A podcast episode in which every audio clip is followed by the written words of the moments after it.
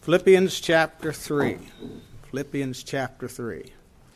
I know it seems like I'm taking my good old time going through this chapter, but I am taking my good old time going through this chapter because there's a lot here.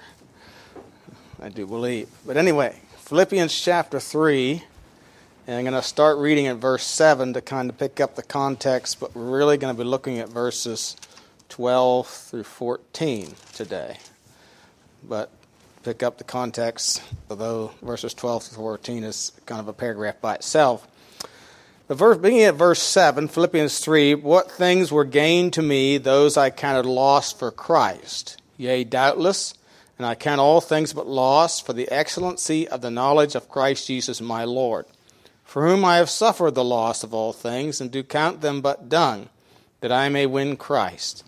Be found in him not having mine own righteousness, which is of the law, but that which is through the faith of Christ, the righteousness which is of God by faith, that I may know him, and the power of his resurrection, and the fellowship of his sufferings, being made conformable unto his death, if by any means I might attain unto the resurrection of the dead.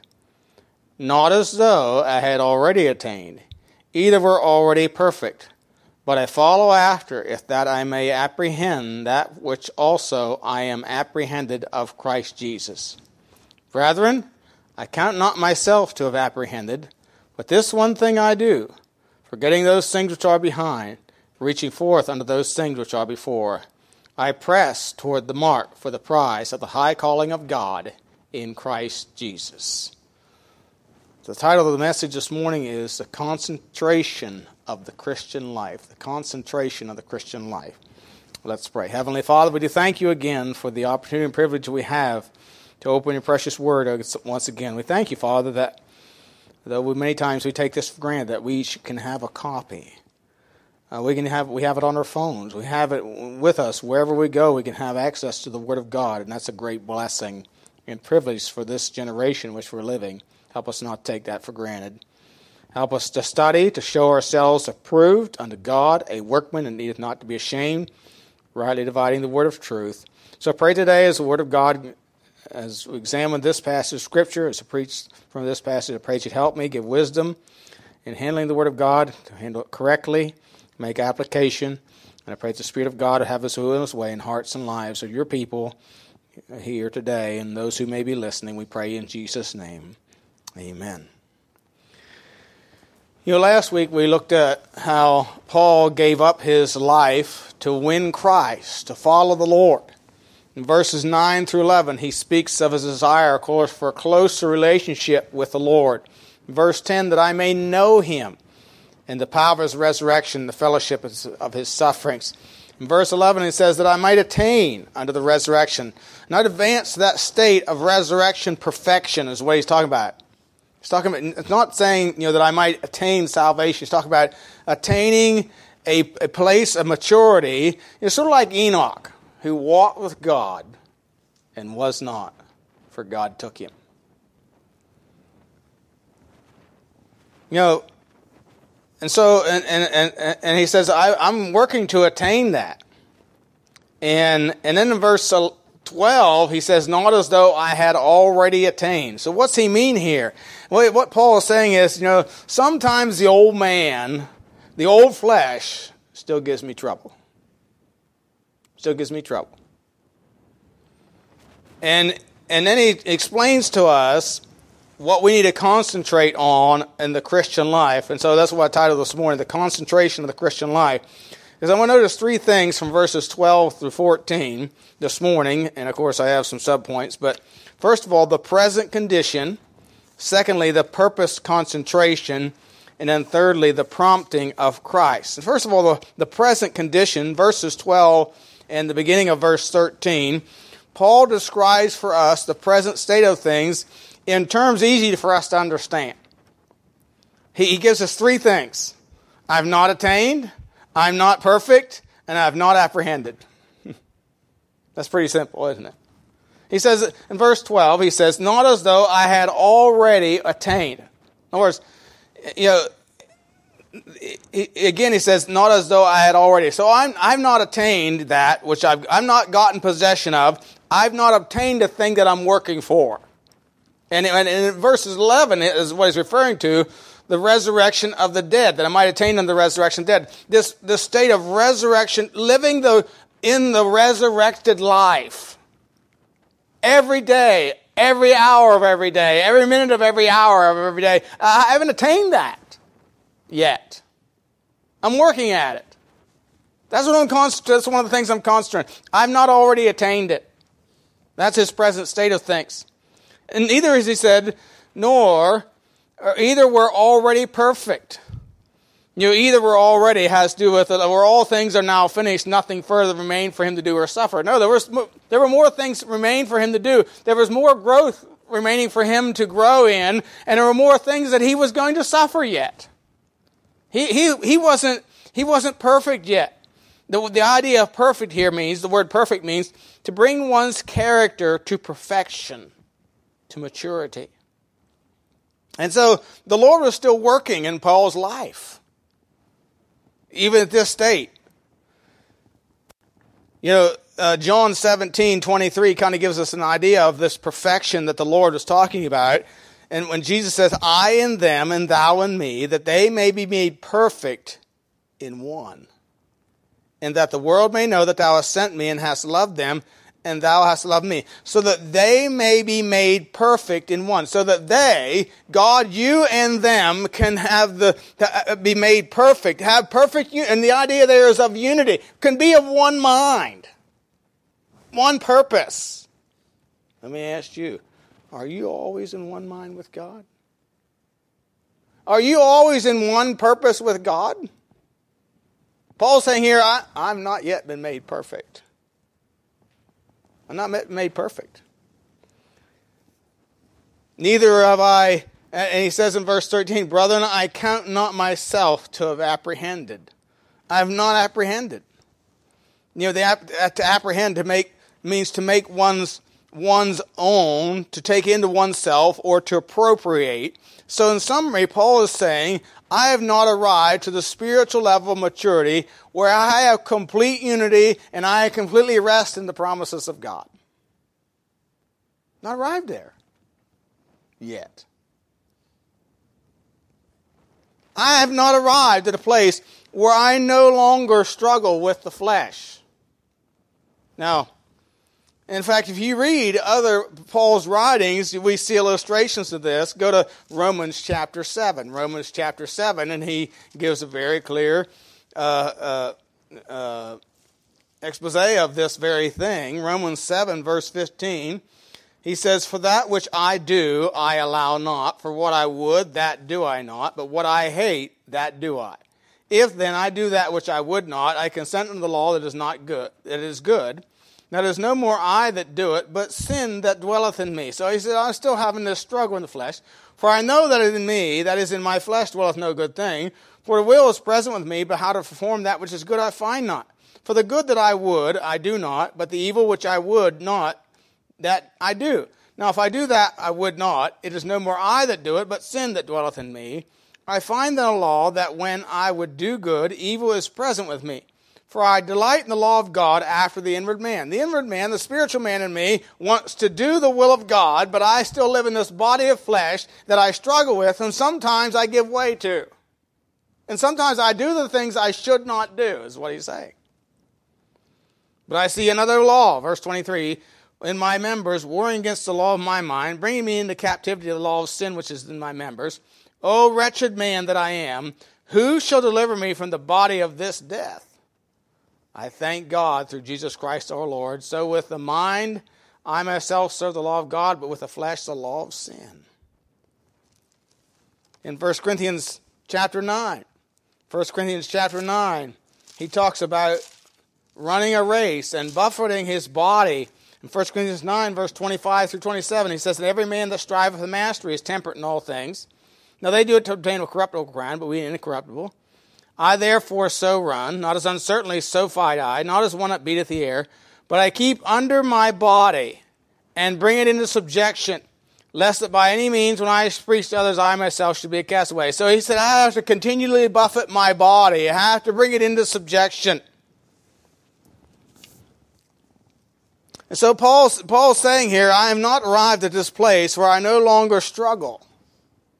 In fact, in Acts chapter 15, we see that Paul and his companion, traveling companion and, and, and, and, and fellow preacher that he uh, went on mission trips with that actually the, the guy who brought him to Antioch and was influential in introducing him to the disciples at Jerusalem because they were all afraid of him. But this man came to and took Paul and said, "Look," or, and said to those at Jerusalem, the disciples at Jerusalem, "Look, he." He has been truly born again. You don't need to fear him anymore. And, and, and then they went on missionary journeys together and planting churches. Of course, we're referring to Barnabas. And, and of course, that first missionary journey, they took John Mark with them, who's Barnabas' nephew. John Mark's a young man. And in Acts 15, verses 36 through 40, there's a contention over this between Paul and Barnabas. And it says in verse 36, And some days after Paul said unto Barnabas, Let us go again and visit our brethren in every city where we have preached the word of the Lord, see how they do. Barnabas determined to take with them John, whose surname was Mark.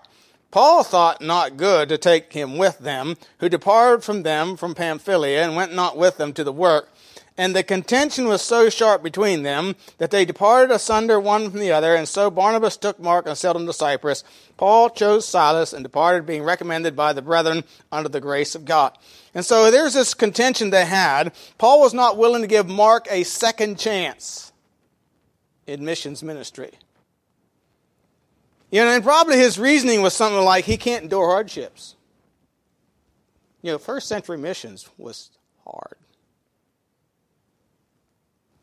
It meant suffering and hardships.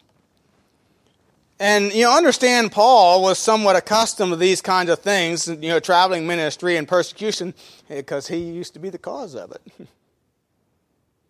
He used to be the cause of it. Now he's on the other side, but he has experience. John Mark, young John Mark, was not prepared for the hardships, and he returned home in that first missionary journey. And Paul doesn't want to give him a second chance. And it's, it's so adamant about it, it divides he and Barnabas. Some will say automatically that Paul was correct.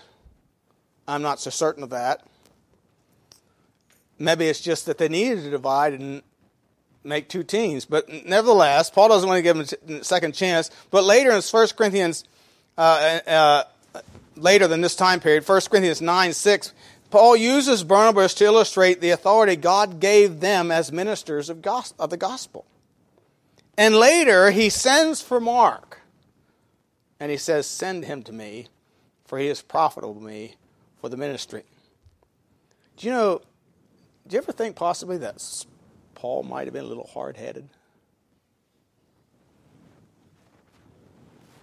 You know, God used them greatly.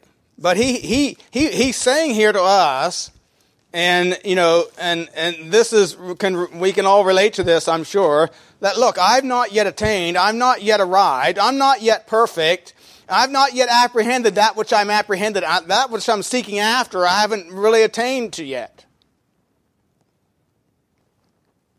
You know, he would tell us in Galatians chapter 5 that the flesh lusteth against the spirit, the spirit against the flesh.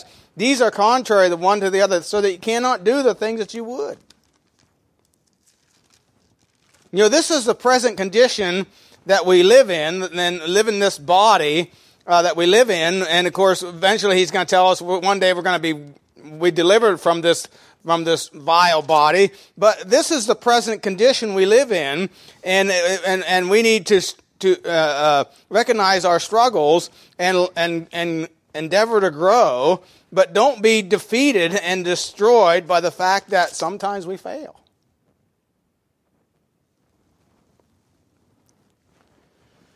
So that's the present condition. Then I want to notice, secondly, the purpose concentration. Verses 13 and 14. Notice what it says here Brethren, I count not myself to have apprehended, but this one thing I do. Now, I want you to emphasize this one thing. one thing. He is concentrated on a single goal.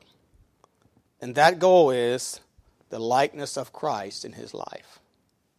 He wants to be conformed, as he wrote to the churches in Rome, I want to be to conform to the image of his son. I, am in, I'm, in, I'm uh, determined that all things in my life, good and bad, will work together for the good of them that love him, that I might be conformed to the image of his son. Romans 8 tells us. He wants to walk in holiness and in the righteousness of Christ. And this is within the grasp of all of us who are saved. It does not require great ability, great intellect, but simply great determination. See, this, and it needs to be this one thing I do single. You know, the Bible has something to say about being singular in mind. In Matthew 6, verses 22 and 23, the Bible says, The light of the body is the eye. If thine eye be single, thy whole body shall be full of light. But if thine eye be evil, thy whole body shall be full of darkness. If therefore the light that is in thee be darkness, how great is that darkness? He said, if your eye be single, your, single, your whole body shall be full of light. In other words, you need to have a single goal. Don't be a double minded man. James 1 8 tells us a double minded man is unstable in all his ways. It's like, the, you know, and he goes on in Matthew 6 there, and you can't serve God and mammon. You need to determine to serve God. In everything, you're going to serve God. Be single. Have one goal in mind. You know, we live in an age, in a day of specialists. And specialists focus on one thing. You know, we don't have the general practitioners anymore, they're rare. No, we have specialists. But usually, you know, the specialists are better at their field than the general practitioner is in that field. Why? They focus all their time and all their learning and all their education on this specialty. And that's their specialty. I mean, you may have a heart specialist, and he may be a greatest at, at, at, you know heart transplants or repairing hearts or open heart surgeries, but he'd be terrible operating on your foot. No, you, you want a specialist. You know, he's singular and focused. And that's the way we need to be with the Lord. This one thing. Somebody has said, and you know, again, this is this is obtainable to all. It is impossible. "Quote: Impossible does not exist for a child of God who says, "This one thing I do." Unquote.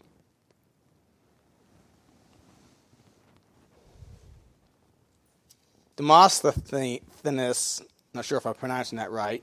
Anyway, the Greek orator was born with a speech defect, which he determined to correct, and he did by speaking with pebbles in his mouth and practicing before a mirror. See, we need to be singular. And for this concentration, Paul gives us three things that we need to concentrate on in seeking to, to to uh, attain, to be perfect, to apprehend that which we are apprehended of. Three things. First of all, a forgetting of the past. Notice verse 13 again. Brethren, I count not myself to have apprehended, but this one thing I do, forgetting those things which are behind.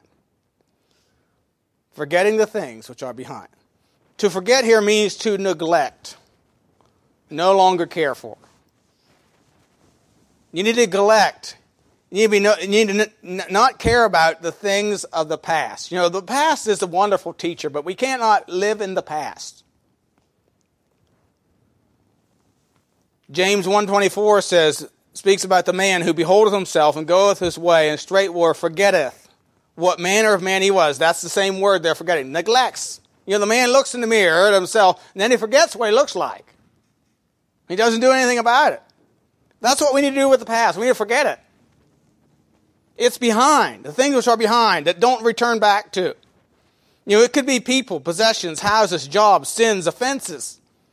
But too many allow the past to dictate and control the present, which ruins their future. Winston Churchill said when he came to visit the United States during the war, quote, if the present quarrels with the past, there is no future, unquote. You know, too many in America are quarreling with the past. That's what they're doing. They're quarreling with the past. They're saying how bad our past was. And they are ruining our future. But too many Christians are quarreling with their past. They're not at peace with the past. And it's affecting them now with discouragement and defeat. Know, Paul could have done that. Of all people, you, you, you could pick any of the disciples and you could find things in their lives that could have been, they, they, they, they could have hung on to in their past that would have ruined their present, ruined their future. In fact, in 1 Timothy chapter 1, in verses 12 through 16, 1 Timothy 1, verses 12 through 16, Paul says this I thank God, I thank Christ Jesus our Lord, who hath enabled me, for he counted me faithful, putting me in the ministry, who was before, here's his past, a blasphemer and a persecutor and injurious, but I obtained mercy. This is my present. But I obtained mercy because I did it ignorantly in unbelief. And the grace of our Lord was exceeding abundant with faith and love which is in Christ Jesus. This is a faithful saying and worthy of all acceptation that Christ Jesus came into the world to save sinners, of whom I am chief. Howbeit for this cause I obtained mercy, that in me first Jesus Christ, Jesus Christ might show forth all long suffering for a pattern to them which should hereafter believe on him to everlasting life. He says, uh, you know, the, the, you know, this is a, this is a, uh, the grace of God was exceedingly abundant. This is the this is the the the present, you know, a faithful saving, a worthy of all acceptation that Christ Jesus came into the world to save sinners. I was a chief of sinners. But you know what? That's all in the past. That's in the past. I have to forget my past, my wickedness, my sins, the cries of children as I took their fathers away. I have to forget it.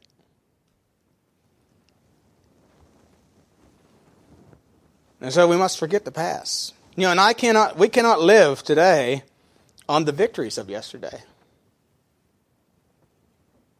You know, they're wonderful memories, but we can't live on past victories. We have to continue in the fight until the Lord comes. And so Paul says, if we're gonna if we're gonna apprehend that which also we are apprehended of Christ Jesus, we have to concentrate on forgetting the past. No longer caring for the past. Secondly, we must follow in the present. Must follow in the present. Verse 13 again. Brethren, I count not myself to have apprehended, but this one thing I do, forgetting those things which are behind, and reaching forth unto those things which are before.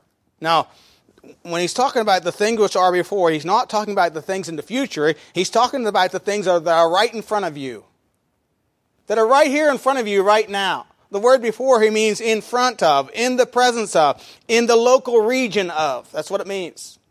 They're right here before you. It refers to the things of today, the opportunities, the responsibility, the privileges of today. Today, I, I, you know, I should be seeking to know Him, to understand what it means to suffer for Him, to be made conformable unto His death. Today, I need to be doing that. I need to follow after. That means to run swiftly in order to catch some person or thing to run after. You know, we need to we need to run after the things that God is is is seeking to give us. You know, one of the things that says here that we are apprehend. Paul said, "I am apprehended of Christ Jesus." God is seeking to give us truths and teach us things in our life and reveal things to us that are not pleasing Him. We need to run after those.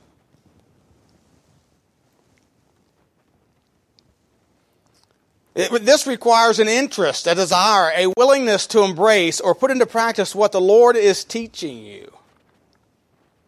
It requires learning, labor, effort, changing one's mind to obtain what is desired, to appropriate His will and His way into your life. It is to follow His commandments and not to lean to your own understanding.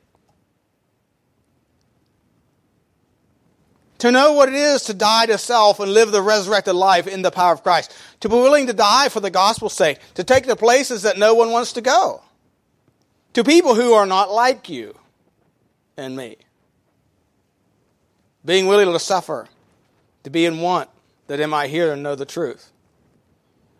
For some, it's being willing to go to India, endure the hardships. To go to Greenland, endure the loneliness Most of us are repulsed by those things. We don't want to endure it. We may hate it and even question if it's the Lord's will.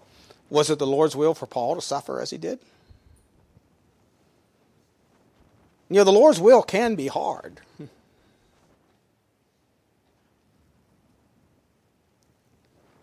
But we need to be willing to follow the Lord in the present, to obey Him in the present, to live as he pleases, as it pleases him in the present, to go after those things that please him. You know, Paul was called as a chosen vessel to bear his, the Lord's name before the Gentiles and kings and children of Israel. And in Acts 9:16, the Lord says to Ananias, he says, "For I will show him how great things he must suffer for my name's sake."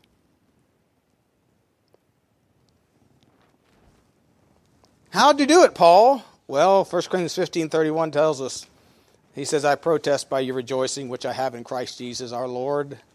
I die daily.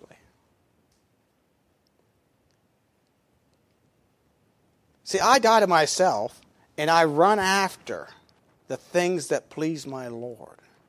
I follow after those things.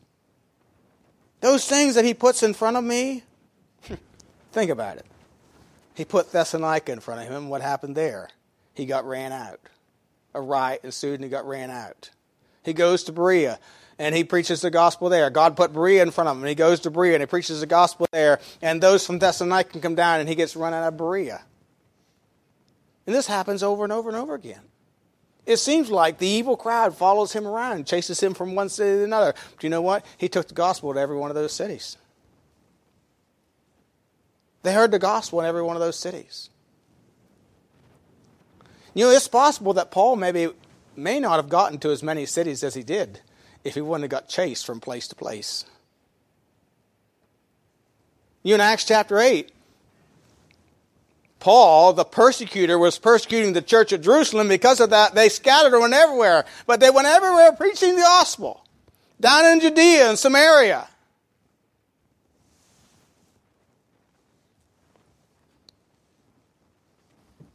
And so Paul says, I'm reaching forth unto those things which are before, following him in the present. You know, it's living from the Lord from for the Lord from day to day. It's not pie in the sky living. It's just real down to earth living. And sometimes it's just sometimes it can be monotonous. Sometimes it can be just plain hard. I remember Brother Forney saying one time, you know, about going to the Canadian Arctic. And he said, uh, most uh, gun ho Americans can't handle it. Because he said they can't stand sitting around and waiting for those people to get saved. They got to be busy doing something. But you know, you can't make people get saved.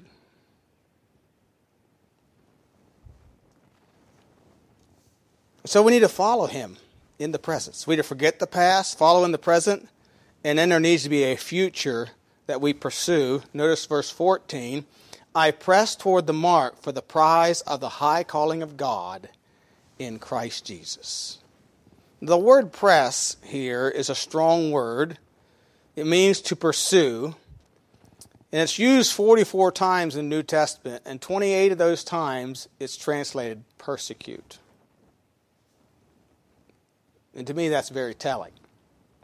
You know, if you persecute somebody, if you're a persecutor, you go after those you persecute with a vengeance. There's a, there's a zeal, there's a motivation. It may be jealousy, it may be hatred, or it may be fear. You know, Christians are sometimes are, are persecuted because governments fear. Communist governments fear Christianity. Because it changes the minds and hearts of people. It sets them free. One of the th- see the, the, the thing that that that uh, is required for communism to work is a domination of the mind. Keep people under control. Well, when a, when people are born again, begin to think for themselves. They've been liberated. So, has often been said that it's impossible to enslave a Bible reading people. And Saul, you know, Saul of Tarsus, you know, who became the Apostle Paul, of course, that's what he did. He went after the churches with a vengeance. And so this is the idea here. You know, persecutions around the world are done with zeal, vengeance. You know, usually they, they, they give all their power, all their energy into it. And so we ought to pursue this prize of the high calling of God in Christ Jesus. You know, there is a prize. It is not heaven. It's not what he's talking about here. Heaven is a gift. It's a gift. It's not something we work for or earn merit for or win by our merits. You know, salvation is something we have in the present. Heaven is our inheritance reserved for us who are kept by the power of God. So heaven is not the prize referred to here. We're talking about the victor's crown of one who runs the race, or the crown of faithfulness that Paul spoke of in 2 Timothy chapter 4, verses 6 3, where he says, I fought a good fight, I kept the faith, henceforth there is laid up for me a crown of righteousness, which the Lord, the righteous judge, shall give me in that day, not to me only, but all to all them that love his appearing. So he's talking about a, a, a, a prize a crown that the Lord would give to him in that day for faithfulness. And Paul said, I'm pressing toward the mark for the prize of the high calling of God. It's, it's a reward for those who have overcome themselves and were faithful. It is the prize of a well run race, a well fought fight, a well kept trust. It is the highest achievement of the Christian life. It is a prize worth living and dying for.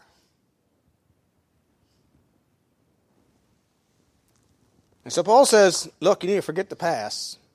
You need to follow in the future or follow in the present. And then you need, there needs to be a future you pursue, the prize of the high calling of God in Christ Jesus. But I want you to notice the third thing. We see here also the prompting of Christ. Go back to verse 12 again. He says, Not as though I'd already attained, either were already perfect, but I follow after, if that I may apprehend that which also I am apprehended of Christ Jesus. Now, the word apprehended means to appropriate or to own. And he says here, I am apprehended of Christ Jesus. In other words, Christ, by his power and influence, is laying hold or trying to lay hold of my mind and my will in order to prompt and govern it. And of course, he's given us the Holy Spirit, a promise whereby we are sealed to the day of redemption. And the Bible says in John 16 that the Spirit of God will, will, will teach you all things. He will lead you into all truth. So the Lord desires, the Lord's desire for you and I is to renew our minds through His Word, to change our wills, to bring it in, you know, your wanter, if you will, so that you desire what is holy, what is acceptable unto God, and that which is your reasonable service. You know, the Lord's going to, Lord's going to work on you until you go to be with Him. Just like a parent. A parent that loves their child is going to continue to work in their child's life to develop qualities, character traits that are pleasing and right. until they leave the home and go out on their own. So that when they leave the home and go out on their own, they're prepared for life. And they can make wise decisions and wise choices. And the Lord is going to continue to work in our lives to bring about His will, to conform us more and more into the image of His Son. Again, we see examples of this throughout the Scriptures. You know, think of Peter, presumptuous Peter, you know, often acted contrary to Lord in his life. You know, chapter Matthew chapter 16, he very dogmatically declares that Jesus will not be crucified. to which Jesus severely rebukes him, tells him to get thee behind me, Satan. Thou savorest not the things that be of God.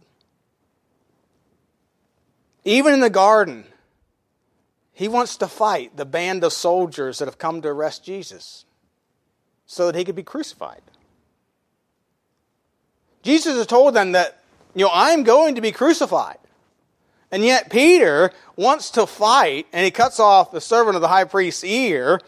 And Jesus again has to tell him, look, put up the sword, and he heals the man's ear, and then says, This cup, shall I not drink it?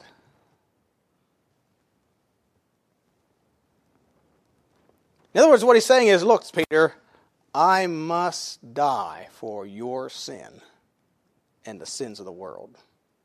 Don't stand in the way. Don't stand in the way.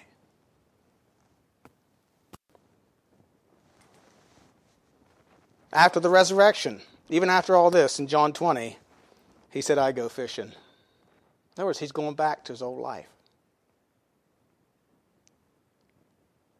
And he goes fishing and many of the disciples go with him.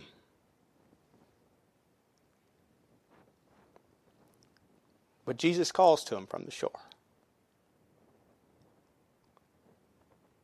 Have you any meat? no. Cast the net on the right side. They did. And they gathered so many fish they couldn't gather them in. You know, the lesson is simple. Hey, Peter, your life won't be a success if you follow your flesh. If you want to obtain the prize, you got to follow me. You got to follow me. And then three times he says to Peter, Do you love me? Feed my sheep. You know what was the Lord doing? He was continuing to apprehend or prompt Peter to forsake Simon Peter and follow the Lord. You know, aren't you glad that God never gives up? You know, Peter became a changed man. Somebody said he got an arena for God, if you will. He ran, he fought, he kept the trust God had given him. You know, that's what God asks of us. You know, we may not have already attained, may not be perfect. We are not perfect may not we may we have not apprehended yet we were we are seeking after. But we need to press toward the mark for the prize of the high calling of god. Where are you in your life? Are you in the race in the fight of the christian life? Are you serving god or are you serving self? Are you a witness for christ? Is your life submitted to him directed by him are you pursuing the perfection of the Lord?